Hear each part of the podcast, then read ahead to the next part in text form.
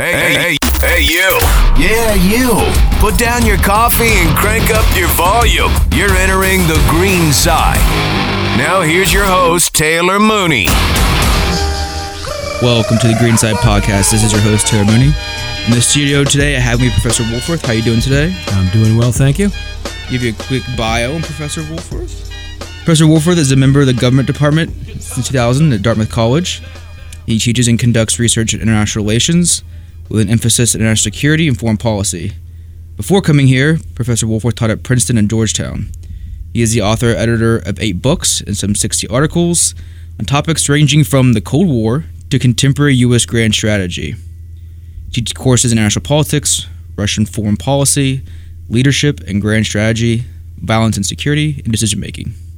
At Dartmouth, he served as the chair of the college's government department. Uh, beyond Dartmouth, he's held fellowships at the Institute of Strategic Studies at Yale, the Center for National Security, Cooperation at Stanford, and the Hoover Institution. And I welcome you today. We're going to discuss your book that I have over here America Abroad, the United States Global Role in the 21st Century. So, globalization has obviously been a huge topic because we currently um, have an administration that has at times spoken of a more regressive kind of you don't want to say isolationist but kind of tending to lean more towards that direction um, how do you see your book because you wrote this book back in 2013 2014 is that correct Oh well, actually, it came out in uh, in August of 2016. So August of this year. august of this year okay Yeah, so, fantastic uh, August of 2016. Yeah, August of this academic year. right okay Yep. so you guys are were working on it since then Yep. now the, the biggest i know trump has played up to a lot of his supporters and that we're gonna you know nato's not paying their way or allies aren't paying their way. And i know i was listening to a speech you gave about your book at the university of ottawa and you talked about the biggest argument against globalization a lot of times is is the idea of free riding but it's mainly an emotional argument can you kind of uh, explain that a little bit what you mean by that Yeah, I can. So just to back up and give you a sense of the origins of the book, you know, we did start this book a long time before uh, anyone thought of Donald Trump as being a uh, leading candidate, much less a successful candidate for presidency of the United States. We started this book, wow, must have been five or six years ago, and uh, maybe more, because in the academic community, the scholars in the United States who study U.S. foreign policy and study international security and write about grand strategy, probably a majority of them are sympathetic or even advocate a position the United States should cut a, uh, cut a smaller role in world politics and particularly should either uh, cut back on some or, all, or even all of these, these alliances. And those scholars have developed a number of arguments they're serious arguments. Indeed, we have a couple of uh, colleagues here in the Department of Government at Dartmouth who are very articulate, smart, articulate, uh, smart, uh, uh, articulate proponents, uh, advocates of a smaller U.S. global role. And so we've been debating these guys in the hallways, at the water cooler, you know, for years before we finally, Steve and I, decide to, to, to write this book and to do the research to see whether we agree. And uh, and one of their big arguments is this idea of free riding the idea that if we support the defense of allies, they face an incentive to accept that defense and not pony up. And the reason I argued in that talk in Ottawa that it's emotional, in part, is because the question of whether it makes sense for us to to to subsidize the security of our allies is whether it's good for us. Is it uh, are we better off helping them or not? Right. And whether they or not they do as much as we would like is not as important as whether we Americans are better off if we help than if we don't help them. And what we basically argue in the book is we find that actually we're better off even if they don't contribute as much to their defense as we wish they would. We're still better off doing it. And so the question Americans should ask themselves is do I am I more secure? Am I more prosperous? Is my are my freedoms better protected if I'm doing this than I'm not doing it? And whether or not they pony up is a question of you know you feel, it makes you feel bad, you feel exploited, you feel as if you're being taken advantage of, and we're at, we're we're suggesting at the end of the day what really matters is whether you're better off or not.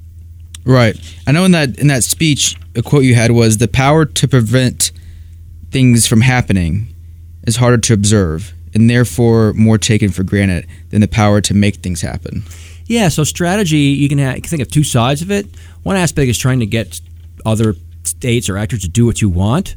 Um, and we see a lot of that today in the news. President Trump is trying to get the Chinese to help us more on North Korea. President Trump is trying to get our allies to spend more. He's trying to do positive things. And you'll notice a lot of times uh, it doesn't work. You know, I hope it works, but sometimes it doesn't. And if we only measure power by what we can get others to do, we're missing the other side of power and the other uh, purpose of strategy, which is to prevent people from doing things that we don't want them to do. And what we find in the book, after all these five years of research and intensive engagement with all the relevant scholarship, is that mostly what U.S. strategy is about is preventing a worse, more dangerous, less hospitable world from emerging. And on that metric, these alliances, these commitments, these global uh, engagements that the United States has, by and large, with some exceptions, do in fact, we can show, help prevent a considerably more dangerous world from emerging. So the success, uh, the, the, we, we, we, we, when we focus only on the positive aspect, we will underrate, we will, we will, we will miss uh, many of the benefits of the strategy. Right. And I know another thing you mentioned that I, I found interesting was in the argument that our current situation with NATO or allies is perhaps unfair to us as far as us taking more of the burden. You mentioned the idea of proportionality, especially when it comes to casualties proportional to the population. Um, could you like expound on that? I think what you mean by that. Yeah, well, we had here at uh, Dartmouth uh, a couple of years ago General uh, General Mattis, who's now the Secretary of Defense. General Mattis, you know, we were he was asked in some talk about, hey, what about these allies? And he goes, well, you know, it can be reduced to a pretty simple equation. I'd rather fight in Afghanistan with 40,000 allied troops than with zero allied troops. But when we look at some of those contributions to Afghanistan from some pretty, you know, nations that are much smaller than ours, actually the casualty rate as a percentage of populations in some cases is higher because we're a pretty big country with 320 million people. Um, and so Canada and uh, you know Estonia and uh, some of these smaller countries, if you look at the proportion of the casualties to the size of the population, actually they took more. And in addition to that, a lot of times our allies do some post-conflict reconstruction. They get involved after we go in and uh, knock stuff down. In some cases, they help put it back together. That was pretty uh, evident, especially back in the 1990s with the Yugoslav uh, interventions, where we really did. The U.S. really was took the lion's share of the military kinetic operations. But then in the years since, the EU has spent gazillions of euros and deployed police officers and judges and civil society and all sorts of stuff that doesn't make headlines. So uh, that contribution is pretty big. It just doesn't draw the same attention as a massive kinetic deployment does. Right, and that's something that I think about because when I'm deployed as a Marine to Afghanistan in 2010, you're underneath a NATO ISAF umbrella. That is the way the war and the commands are structured. So I even have a NATO ISAF ribbon. It's a or a medal. I mean, it's that's how the war structured. And when you get generals over there, whether it's Petraeus or Dunford or people to take over the wars, they command the NATO forces. They're not just commanding when they're the top dog. They're commanding all NATO forces. So this is still even just structurally how we look at fighting wars. And I don't know if the common everyday American realizes the importance that NATO plays. I know I brought to you another talk I think there's just frustration or or misconception sometimes amongst Americans that working with allies or even even doing foreign aid isn't fair. And I've been on the Hill trying to campaign before for a larger State Department budget because General Mattis, the one you spoke of, he I don't I'm not directly quoting him, but he said something to the effect of, "If you fail to properly fund state, you'll have to buy me more bullets, more ammunition." And I think that's true because a lot of the times diplomacy and state can go imperatively solve problems without shedding blood before, before having to have military action. And in fact, military action costs us a lot more. And that's usually the argument you hear against foreign aid is, you know, this globalist agenda of foreign aid that, you know, I don't want to give $200,000 to Pakistan when I don't have a job. And sometimes I think that can be frustrating because to me it shows like a, like a misunderstanding of how the budget works and really a misunderstanding of like at the in the big picture how foreign policy works. It's not that cut and dry. It's not that if we don't give Pakistan two hundred thousand dollars, we'll put it in your pocket. Um, do you think there's a way to make this idea more palpable to Americans that are kind of disenfranchised with globalization that think that we should pull back? Is there a way to? I think uh, my my guess is, uh, and it's not just a guess, but from talking to my friends and colleagues who are not in this world, they're not academics, they're not uh, they're not uh, in uh, daily th- life thinking about uh, international politics. I think a lot of them would be reassured if we did have a kind of top to down, top to bottom analysis of this. I think uh, of the degree to which you're right. I mean, I, I, most people involved in the U.S. foreign aid business and in the diplomacy side of American foreign po- uh, Americans' national security policy in the, in the State Department and elsewhere believe what you just said. And in fact, they are pretty hard-headed people. I mean, most of the people I meet in this world are not. I mean, they're kind of global do-gooders, but they're basically American national interest people. They know they're hired by the American people. Their job is to go out and make things better for us, also better for the world, but better for us. So they they they kind of don't think they're just doing uh, charity. They think they're helping America. But at the end of the day, if I think if I were in Peoria or I were in Sheboygan or I were in uh, in, in, Tuscaloosa and I'm I'm I'm I'm out of a job, yeah, I'd, or I'm paying high taxes, I'd think about it. Now, of course, it's a tiny part of the budget. So I think the government owes its citizens, uh, you know, a, a, thoroughgoing analysis of this stuff. Is it really working? Right. And if some of it isn't, then we need to rethink it. So I do think people should be reassured. At the end of the day, though, I think a it's important for people to understand it's a very very tiny proportion of our budget, and b everyone who's doing it, and there are a lot of people who are doing it with a lot of thought, a lot of effort. They're not dumb people. They really think they're helping America out in the way that you're talking about. And basically, now I've had here over at Dartmouth really since 2001 a, a, a not a huge, but a I'd say a couple of handfuls of my mm-hmm. students who've gone off into the United States military and gone off and served. And everyone who went to Iraq in mm. particular mm. came back with the same view as General Mattis, which is we were doing stuff over there that we shouldn't. It really should have been in the civilian uh, civilian wheelhouse. They've just got the military doing some things that just don't make any sense. And uh, and so they really, really reinforce that message. I think if more of those veterans or people with that experience could make that case across communities in, in the United States, I think that might that might resonate with people. I think that's a good point you bring up as far as having students that have gone and deployed overseas to the war zone and, and they come back with that important perspective. I know in your talk on your book you you, you mentioned the idea like in order to keep going with deep engagement to keep deeply engaged in the world and globalization. Do we need, or is it necessary, to keep these type of long-term counterinsurgencies going, or what is the role of counterinsurgency operations in trying to keep deep engagement in the current climate? I think that's a key. That's getting back to that key distinction between trying to make things happen and trying to prevent bad things from happening. If we're going to focus our strategy on on, frankly, be on the defense, basically say we want the world not to get a hell of a lot worse if we're thinking of it like that, we can, uh, I think, safely uh, de emphasize uh, nation building and long, long uh, counterinsurgencies of the type that we've experienced really since 2003, all basically nonstop.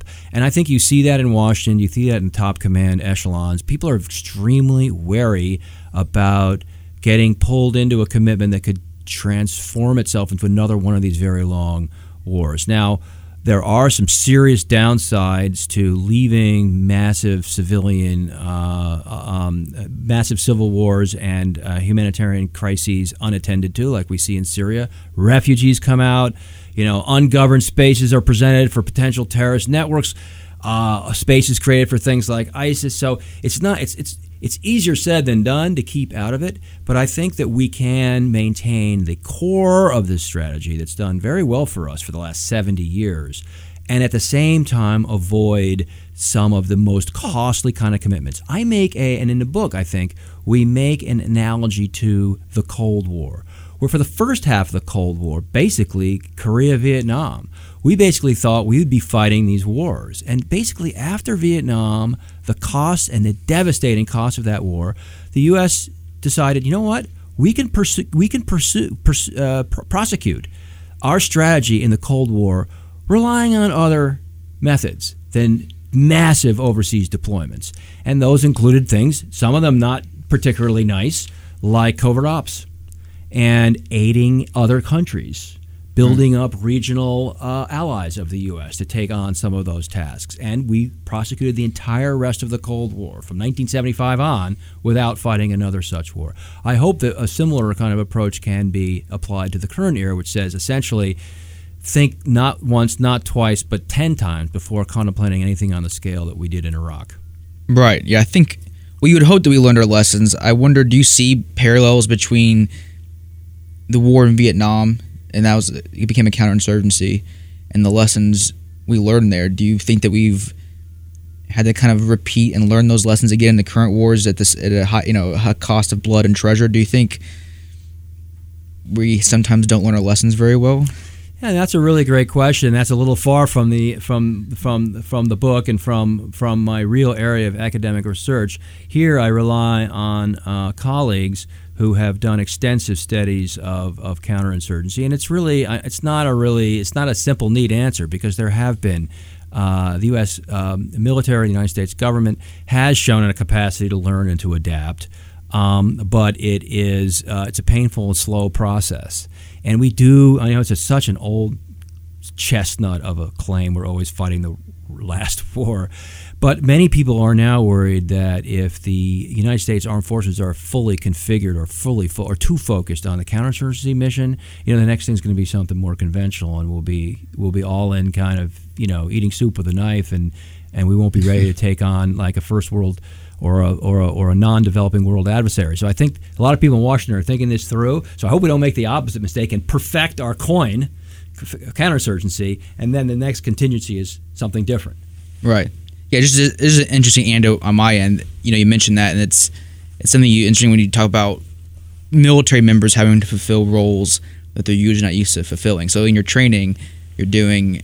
For me, I trained for Iraq. I trained for room clearing and, and well, that's pretty much it. Urban combat, and then I got to Afghanistan and zero. I mean, it's not urban. Well, where I was at zero urban. It's over terrain, cuts, valleys, draws, hills, and it's more old. Well, you think of like old school type of uh, combat. And so just on top of not being trained really in how to run a municipality, where it's also like I was just like I trained all my time. I'm not saying we did zero time doing some of these things, but the bulk of our time was clearing rooms, and I cleared zero rooms. There's not a whole lot of rooms to clear and rule. Yeah. There's like you go to a compound, there's one, two rooms in the hut, and that's pretty much that's pretty much it. In your book, you talk about like two constants that are going to stay with us. And I think it's kind of like the, you know, the central theme of your book. And is America's position in the international system as a preeminent power gonna gonna last? I guess through the century, and we have a choice to stay deeply engaged in the world. And are we going to stay deeply engaged in the world? Is, do you see those two constants as something that's going to hold as time goes on? Yeah, so those have been two constants since the end of the Second World War. The United States sort of the premier global power, uh, capable of pursuing this global grand strategy uh, that involves the world's most uh, elaborate, most ramified, and strongest uh, alliance security network that's ever been created.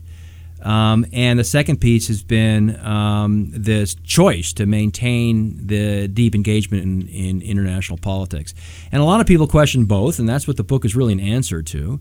Many people today are questioning both both both constants. and these are constants. When I say these are constants, just to interrupt myself for a second, when I say these are constants, is that the world, everyone pretty much, with except for some fairly elderly people, the, the, the, the world we've grown up in is is shaped by these huge realities.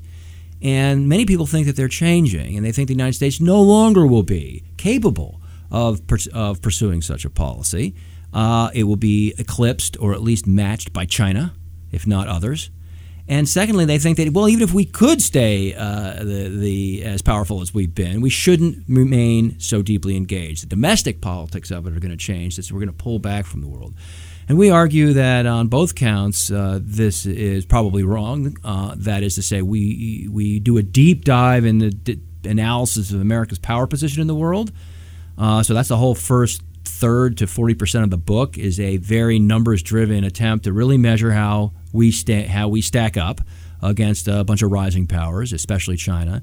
And we answer the question there for decades at least, it's only going to be the United States that's capable of playing a global superpower role. So then the rest of the question is, should we continue to play the global superpower role? And that's the debate we started out with. Uh, mm-hmm. Uh, and and I, I, I observed that there was a moment uh, during this campaign uh, for the presidency and in the first uh, weeks of this new presidency when it seemed like, you know, uh, the idea of really pulling back and pursuing, if not isolation, it's just a much more kind of self, you know, restrained, homeward focused course.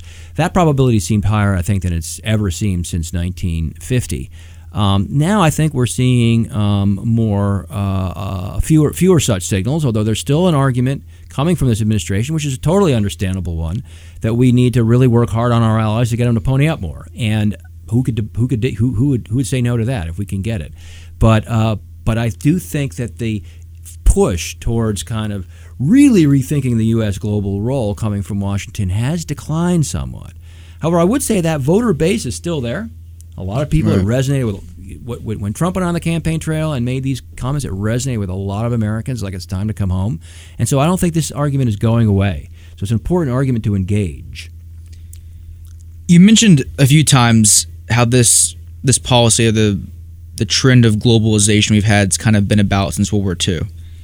And you mentioned in your book kind of the a bit of the history of that and how the era of the Great Depression and our country's, like isolationism, kind of step back from the world, perhaps created a vacuum that allowed political extremism to kind of rise around the world.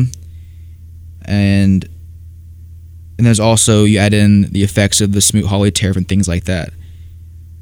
So from those lessons, after World War II, we decided to become more and constantly engaged in the world. Do you feel like some of those lessons from history, from the pre-World War II days, are are wearing off, or perhaps we've forgotten those, and that we should, could it would do us a good service to re-examine why we started this course in the first place. I do. I think they are wearing off because they are taken for granted. The uh, the effect of the U.S. role in the world is just part of reality, such that we just internalize it and think it's normal. We forget that actually it's anything but normal. It's the result of a conscious strategy, and um, you know. People who travel, if you like going to other countries, you know you can travel almost anywhere in the world. There's, you know, there's there's not major wars between major powers uh, around the world. There are uh, there's only uh, uh, nine declared nuclear states, not 30 or 40 nuclear states.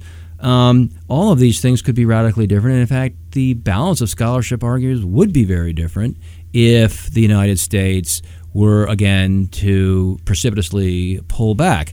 The other thing to bear in mind that your your, your question was getting at was the it was the connection between international security, war and peace, military commitments, alliances on the one hand, and economics uh, on the other hand. So security on the one hand and economics on the other hand. And one of the big lessons that the founding fathers of American grand strategy, Truman, Acheson, Kennan, all of these people, back in the 1940s and 50s, what they understood was these things are connected that if you don't have uh, security, you can't have prosperity. And if you don't have prosperity, stuff can happen that can make you a lot less secure. And that was the big story of the 1930s. Uh, the United States was, was, was, was pulled back.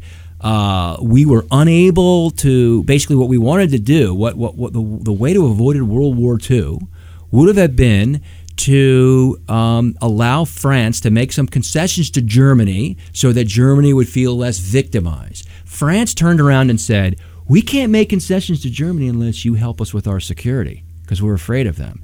And then when they turned to Washington and said, Can you help us with our security? We said, No way, we're coming home. That precluded a deal which might have, quite honestly, might have led to a, d- a different history where World War II didn't happen. So, the, but the, the bottom line is the one thing where I do push back against some of the language coming from the current administration is this idea that we can negotiate economic treaties over here and we can push hard on that and we can do this over here uh, regarding our allies and our security commitments and that the two aren't connected. The key lesson of the you're referring to and the key lesson that had been learned and imbibed by the founding fathers of U.S. grand strategy was that those two things are deeply connected. Right. And since that time, we've since World War II, we've existed in a unipolar world where the United States is usually the dominant power. Now, the Cold War, we were obviously in a power struggle with, with the Soviet Union. I think in your book, you argue that even with that, they still could not quite reach the level, the, the, the full level of the United States. And, and what does it, what do you kind of mean by that? Well, the Soviet Union was a very formidable power. Its power was predominantly in the form of military land power. They had the world's uh, largest uh, armored force, a force that, though it took a lot of casualties to do it, it, it, it basically was the main force that defeated the German Wehrmacht, which itself was the most effective, most formidable um, uh, armored force the world's ever seen. And so that was a serious thing. And, and by the way, that huge Soviet military machine was sitting right in the middle of Eurasia, which meant it could potentially intimidate, threaten, in the extremist conquer uh, core regions in East Asia and Europe that form the essence of the global balance of power. That's why the United States felt, well, we can't, we, we, we, we, ourselves would be threatened if that were to happen. Therefore, we have to bolster these fringes of Eurasia to prevent them from coming under the sway of the Soviet Union. However, that military power the Soviet Union created, it did through basically a forced draft kind of uh, command style economy, which never became uh, productive, never became as innovative as the Western economies did. Such that by the end, latter part of the Cold War, uh, you know, the Soviet Union's economy is measuring maybe 40% the size of the U.S. at best. And the U.S. and its allies are dominating uh, the Soviet Union and its allies in terms not only of raw GDP, but in terms of innovation, new technology. And uh, the 1980s witnessed the U.S. intentionally to leverage, 70s and 80s, the U.S. attempted to leverage that technological advantage by presenting the Soviet Union with a whole set of new tech, military technological challenges. And that challenge just proved too much for the Soviet Union at the end of the day. They tried to reform to kind of meet that challenge, but that reform precipitated their own uh, collapse. So they were always an asymmetric challenge. They were challenged mainly in the military area. Partly in the early Cold War, they were challenged in the ideological area, which an era in which communism was still an appealing ideology. But by the end of the Cold War, uh, on all of the key dimensions, their uh, capacity to challenge had receded. And so, if we carry this forward, the Soviet Union collapsed. Now we have Putin's Russia. We have rising China. Do you think the U.S. interposition has tumbled to a point where we might see a multipolar world start to exist? With you know, with uh, countries like China and Russia can can compete with the U.S. And in that explanation, I know you have used the one plus X model, and could you kind of explain that as well? That means if we just think how many superpowers are there going to be, uh, we now know we have one. I think pretty much everyone in the world. We could we could get Xi Jinping of China, we could get Vladimir Putin from Russia, and in this room, and I think they would probably admit that really there's only one actual global superpower, and that is the United States of America. I don't think they would disagree with this. The question is, how long will that last? Will we have a world where there's no superpowers and just a lot of countries that are big, great, important powers, but not superpowers? Or will there be more than one superpower? And essentially, our book concludes that just based on the technological, economic, military organizational capacities uh, engaged, we're not going to see more than one superpower. The United States is the only one that's got the potential uh, for the next several decades. It just takes a long time to build up this kind of capacity. And uh, so, and by superpower, just to be clear, we mean a country that has the capacity uh, to sustain complicated and credible alliance systems in multiple regions simultaneously. And that entails the country controlling, by and large, or dominating the commons, the global commons, that's the oceans and the skies and space, and then having that logistical capacity and that alliance network that allows you to exercise power in these distant regions. You know, again, American citizens are just used to the fact that the United States, if it wishes, can get military power almost anywhere in the world. It's the only state in the world that can do that. Russia is operating now, I can't remember exactly how far it is, maybe 600 miles from the Russian border in uh, Syria, and so, uh, but uh, that uh, that uh, deployment is uh, a small one for Russia.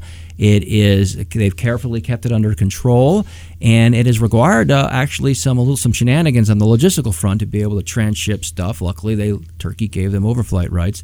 And so uh, their capacity to do an operation like that much further away is highly constrained, and certainly constrained if the United States were to oppose it. Right. Whereas for the United States, it can get its stuff close to, not right up to, but close to the borders of pretty much any country. Can't get all the way in because we have this thing called A2AD. Uh, anti-access area denial uh, uh, uh, technology on the part of many powers, but especially Russia and China, which means we can't get too close without serious problems. But we can get close almost anywhere, and no other power can do that. And not only that, our book shows no power is going to be able to do that, uh, aside from the United States, for several decades to come.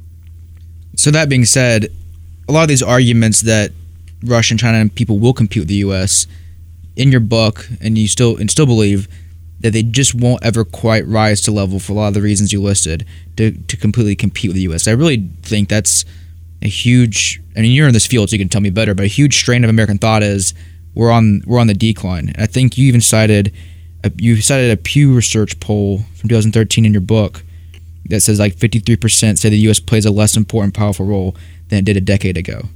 So there's definitely over half of Americans think that we play this diminished somewhat diminished role compared to the past. Well, I actually do think that's true, though. I don't. I wouldn't push back too hard on that because in the 1990s, certainly, the United States really had an extraordinarily uh, dominant position because China and Russia were really. China was still.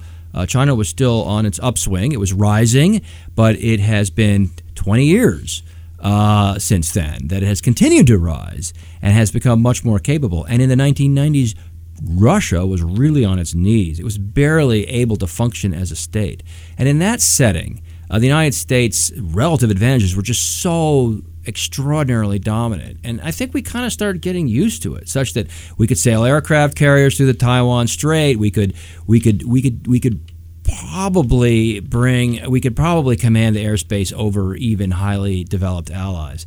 And that kind of thing, that kind of world uh, wasn't going to last. And so I think the Americans who answered that answered that Pew poll, seeing a relative U.S. decline from what the, the 90s, from the immediate post Cold War period, I think that's probably right. But that does not mean that we have declined so far and so uh, precipitously that the U.S. is no longer capable of performing this global role that it has been performing for the low these 70 years. Right. So I want to kind of transition to some things that Trump said during the campaign and compare to what he said now in regards to our NATO involvement. The Washington Post, he said, and I quote, NATO is costing us a fortune.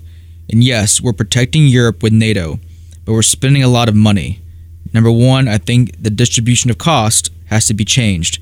I think NATO as a concept is good, but it is not as good as, as it was when it first evolved. And then the next quote was an ABC in March 2016. He said, I think NATO is obsolete. NATO was done at a time when you had the Soviet Union, which is obviously larger, much larger than Russia is today. I'm not saying Russia is not a threat, but we have other threats. We have the threat of terrorism, and NATO doesn't discuss terrorism. NATO is not meant for terrorism. So you have those two things. That's of said in the past. Then April 12th of this year, 2017, after he met the Secretary General, President Trump said, and I quote, The Secretary General and I had a productive conversation about what more NATO can do in the fight against terrorism. I complained about that a long time ago, and they made a change. Now they do fight terrorism. I said it was obsolete. It's no longer obsolete. So, uh, interesting. Do you do you see, or just this? I mean, you're obviously be guessing. Do you think President Trump is finally coming around to seeing the merits of NATO. And it's interesting he said that they're not fighting terrorism. They have been fighting terrorism since terrorism's been a, an issue from you know. Yeah, all Trump has is the style. You know, he has his own style, and I think we're we're all getting used to it. And so right. I think I, I, I, no longer freak out uh, and get uh, you know have blue smoke coming out of, ear, out of my ears all the time because he he has a style. We can debate it in another context, but in this context, when we're talking about international politics, I'd say this is partially right. He's right on the point that NATO really is dis- our European allies have over have just disinvested in the military to a damaging degree for themselves, and they are they recognize it. they just have. I mean, Britain is just shaving its military dramatically, and they are our They've long been and are most capable allies. Uh, but the Germans have uh, not spent, and moreover, within the uh, within the European uh, allies, they don't they don't optimize their spending because they still, despite being in an alliance, they still will purchase inefficiently on the basis of national militaries rather than pooling their resources more. So he's got a legitimate argument. By the way, every American president and every Secretary of State has always made these arguments. But if he is capable, through his shall we say, uh, unusual governance style of getting them to do more, that would be awesome. The other p- point, as you said, is just incorrect. The NATO has been deeply involved in terrorism. One of the great things about these alliances is an alliance is a network. It it can be repurposed as the circumstances change. And when the Cold War ended, you know, NATO did go through a floundering in the 1990s, kind of what do we do? We had NATO expansion, whose main purpose was to provide security for those Central European, formerly Soviet controlled states, and so that they could democratize and feel secure. And that seems to have been largely successful. There's some, there's some uh, uh, uh, falling back that we could discuss. But when 9 11 happened, we picked up the phone and we called over the NATO. It's like, all right, we had an intelligence sharing network in NATO that had to do with other things. Let's repurpose that thing for terrorism. And it was immediately repurposed for terrorism. And anyone involved in the intelligence side of counterterror will tell you that hugely valuable information was shared on that network. Had that network not already existed on September 10th, it wouldn't have been there to pick up on September 11th, 2001. So I don't agree with him then on the obsolete front. But I think it's fair to agree with him on the on the defense effort front of our allies. They have been scaling back, and I think now, thanks in part to Vladimir Putin's aggressive behavior, they are uh, they are t- they are taking measures. Uh, uh, certainly in the planning stage and in the budgeting stage, is looking like we're going to see an uptick and a larger number of allies uh, passing or approaching that two percent threshold. I want to give a little bit of a teaser. I hope you'll come back and, and talk with talk with me, and we'll focus perhaps more on Russian foreign policy because I think well, I'm in that class with you, and I find it fascinating. Um, so as a teaser into that that talk, we talked in class the other day about how Vladimir Putin was, a, I think, the first global leader to call President George W. Bush after the terrorist attacks 9/11. That's something you know likes to be emphasized. And there was this kind relationship, a, a bromance, if you will, between George W. Bush and Vladimir Putin for a while, and it deteriorated. Without getting too much into this, what was the initial like impetus for the like degradation of that relationship? Why did the bromance end? Well, the big thing that brought it to an end was Iraq, because at the end of the day, um, uh, the Russians just were uh, adamantly opposed, as were several of our key allies, namely uh, the Federal Republic of Germany and France, uh, to the U.S. Uh, uh, invasion of Iraq in 2003 without the Security Council resolution. They refused to support a UN Security Council resolution, and they were they ultimately were opposed. Although in the lead up to the war, they were sufficiently Uh, uh, um, uh, close to the United States in their strategic perspectives to agree that we needed to get Saddam Hussein to try to disarm. They were willing. They actually agreed to one of the resolutions, and so they were kind of on board with a kind of coercive diplomacy approach they could, probably could have survived. They could probably that bromance, if you, bromance, if you want to call it, maybe would have survived if uh, if we hadn't gone the extra mile and actually insisted on the regime change. Because the French and the Russians both thought we were kind of getting what we wanted. They were seeing uh, they were seeing um, Iraqi uh, uh efforts to comply with the UN's demands regarding their weapons, and they were very suspicious of the regime change idea.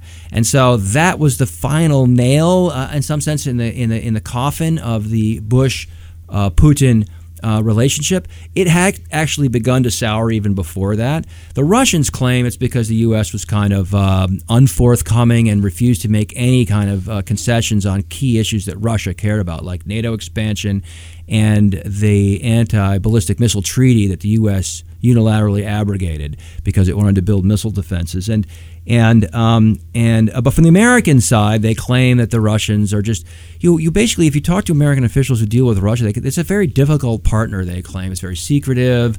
Uh, it continued to aid with military and intelligence assets Um, countries that the U.S. regarded as uh, geopolitical adversar- adversaries like Iran. It wasn't as cooperative as we, the U.S., had hoped. So on both sides, there's a story about why this broke down.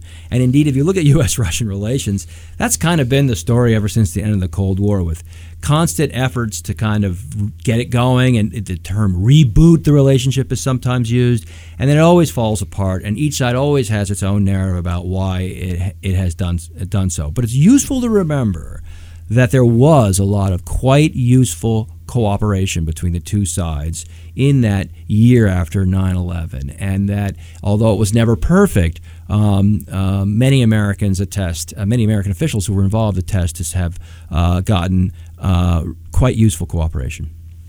Well, thank you, sir. I th- hope I think that's a good teaser into hopefully will be a interesting podcast next time. I want to thank Professor William Wolf- Wohlforth for joining me today. He is the author of America Abroad: The United States Global Role in the 21st Century. And if someone wants to pick up your book, where do they go to purchase it?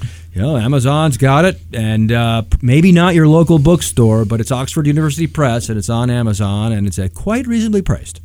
sounds sounds good. Well, thank you, sir, and thank you for joining us. And with that, you've been listening to the Greenside Podcast.